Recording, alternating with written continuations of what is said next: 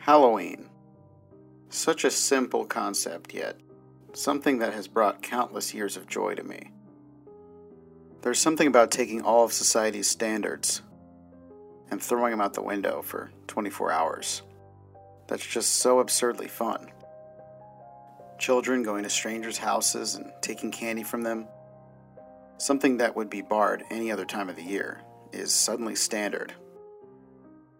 It is one of the only times where you could be in an elevator with Captain America, a sexy nurse, and a zombie, and nobody bats an eye. Yet there's only one Halloween tradition that has stuck with me my entire life, and that is watching the annual Simpsons Treehouse of Horror specials.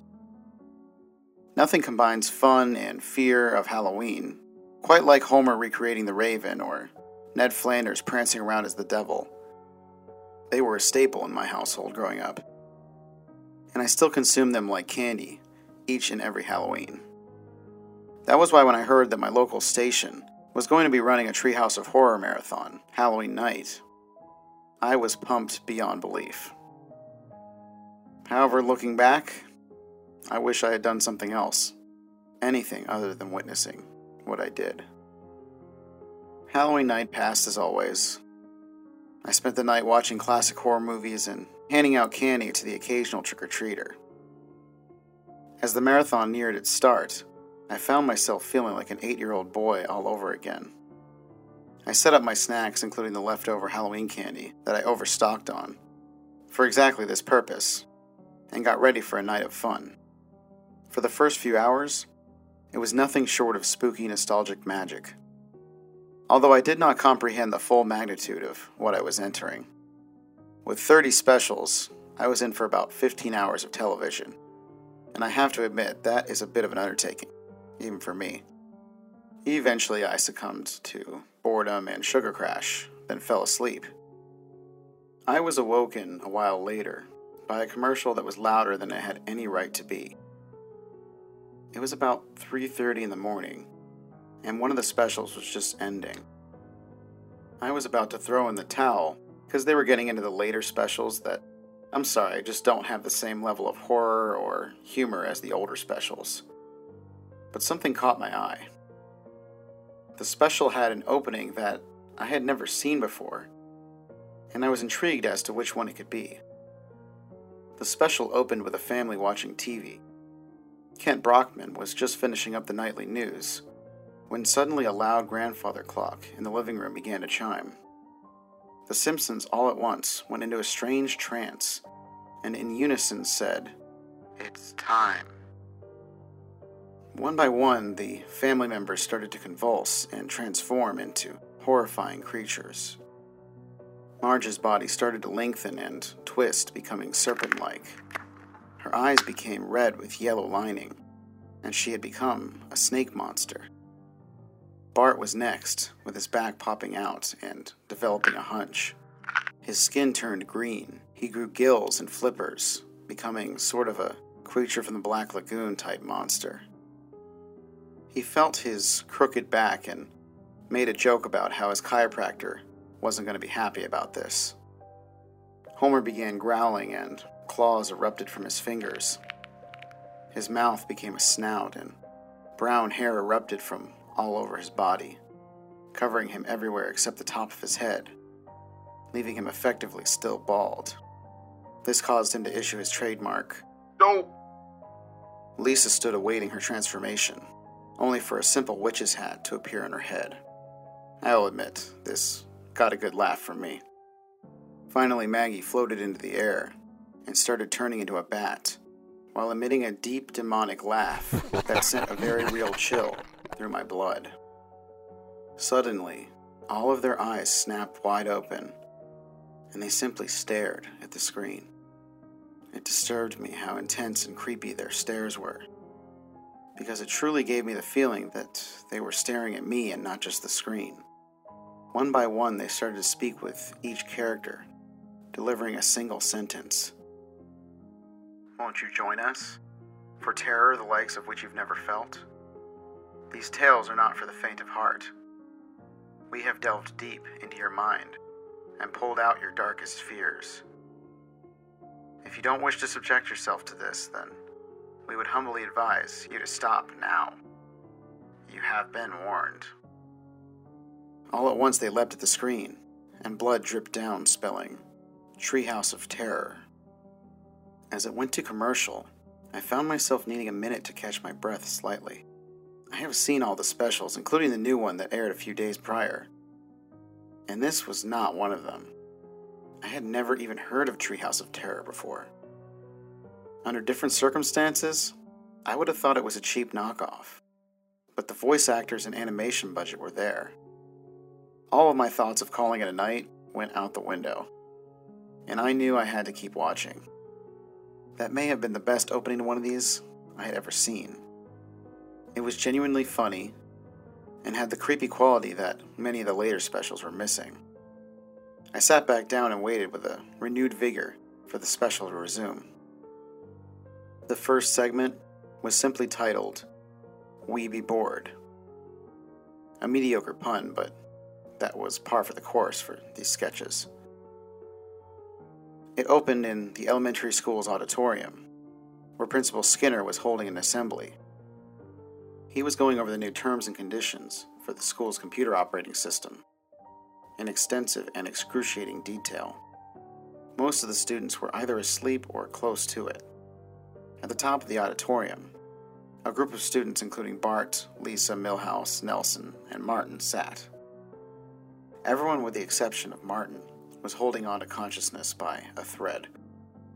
Bart looked to his right and saw a small crawl space with an ominous red light shining.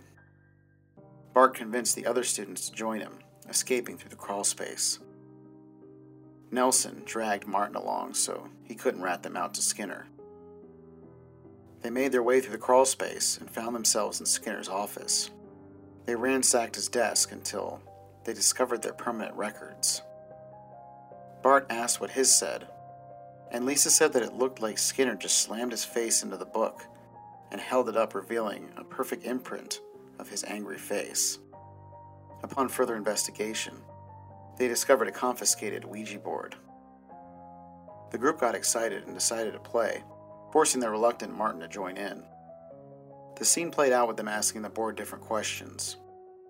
Milhouse asked if he would ever have a girlfriend, and the cursor continually slammed into the word no.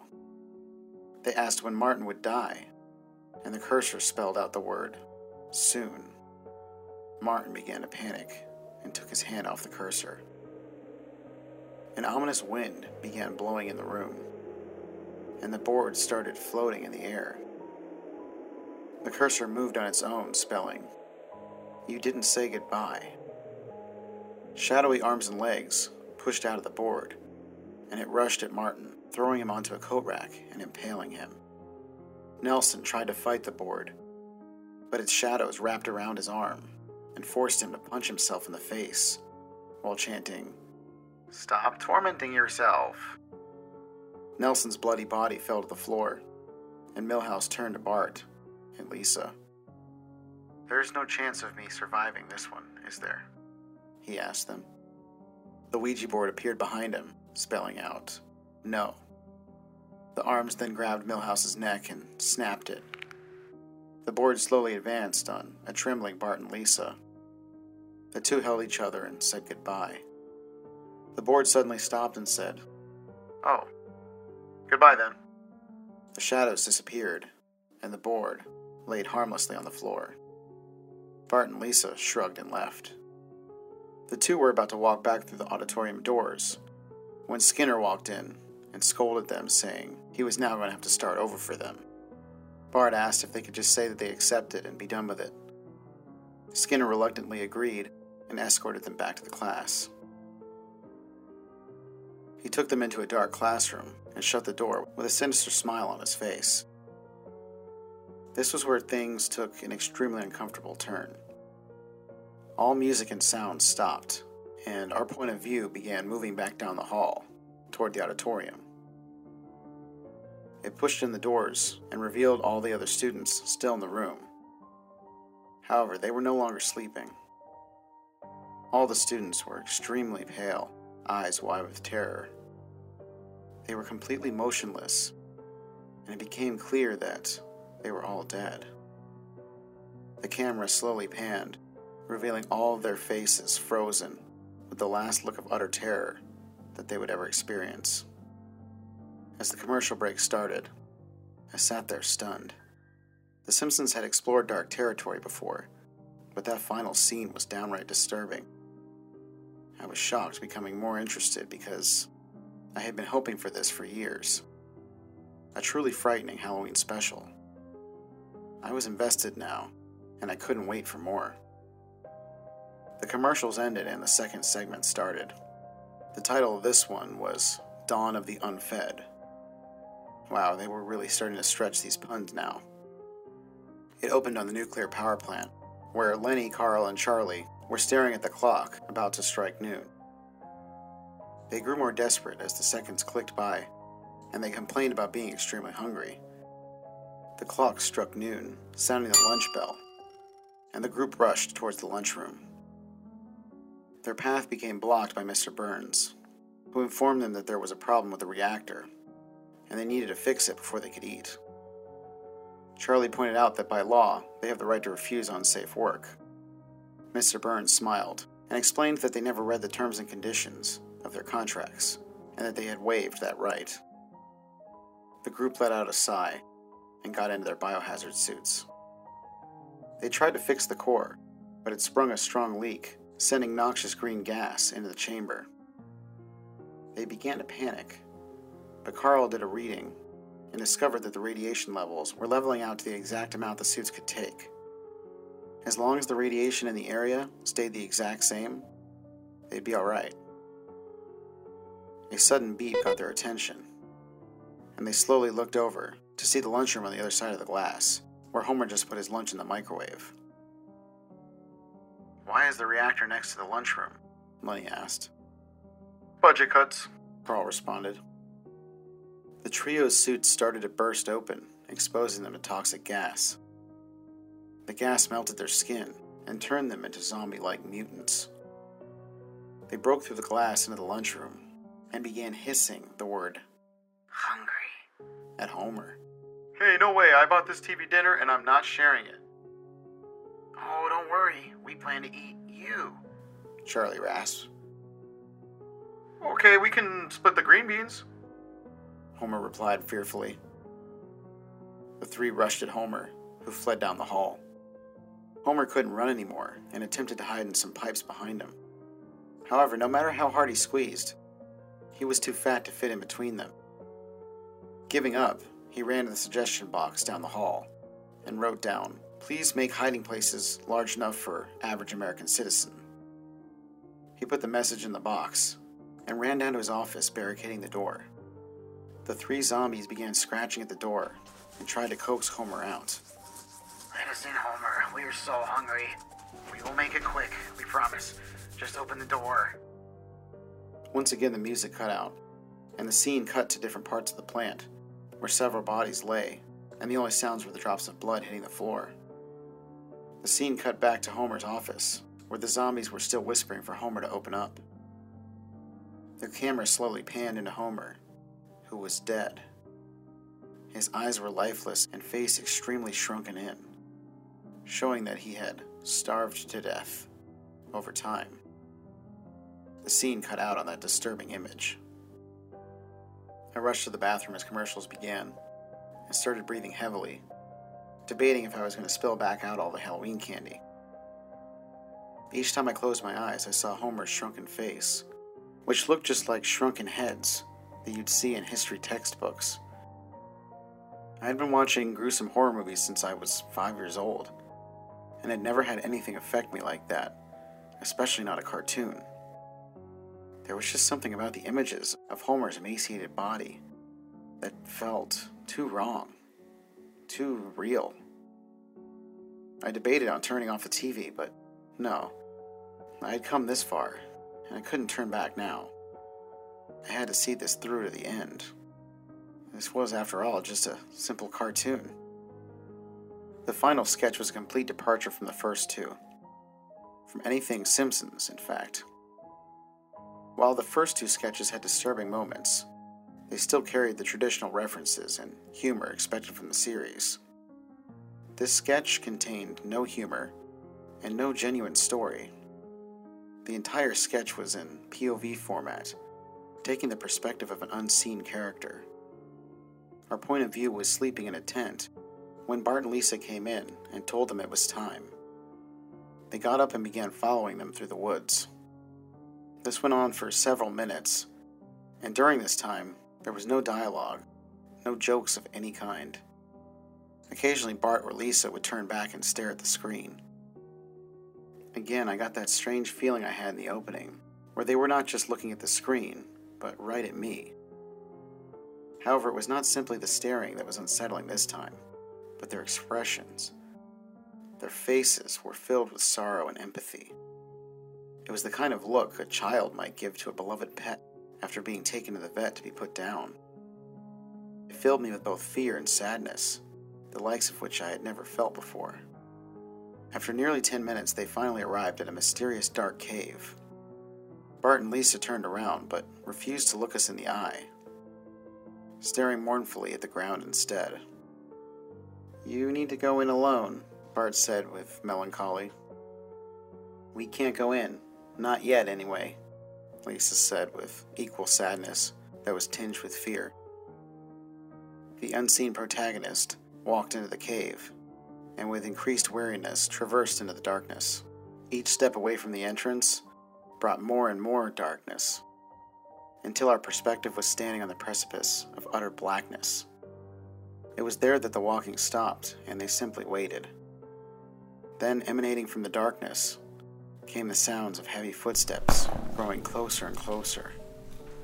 They moved at a slow and steady pace, growing louder with each step, echoing through the cavity of my real chest. Through the dim light of the setting sun, behind the POV, I began to notice a shadow in blackness.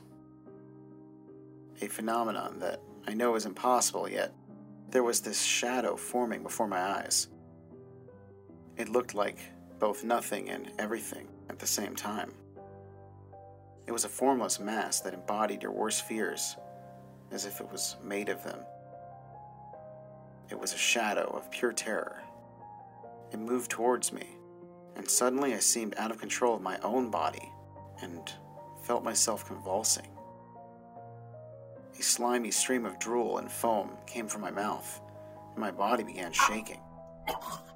I hit the floor and everything went black. I woke a few hours later to the light of dawn. The TV was still on, playing the marathon from the night before. However, I had no desire to watch it. I pulled myself off the floor and found my shirt, soaked with a combination of sweat and saliva. I had never had a history of epilepsy before, and I couldn't think of what I might have saw to cause it. I picked up my phone and jumped online, to see if anyone else witnessed the strange episode. But my searches all came up blank. I wondered if I could have dreamt the whole thing, but if that was the case, why would I have woken up on the floor covered in my own drool? I don't know what I really saw that night, but there are moments where I randomly see things that trigger my memory. Every time this happens, I suffer from a massive panic attack and nearly seize up again before I can get a good picture of it in my mind. Whatever it was, it will still haunt me for the rest of my days. I sent the story out to seek answers. Did anyone else see this episode? Or experience the same terror I felt? And above all, if I'm not alone in this, what did you see in that darkness?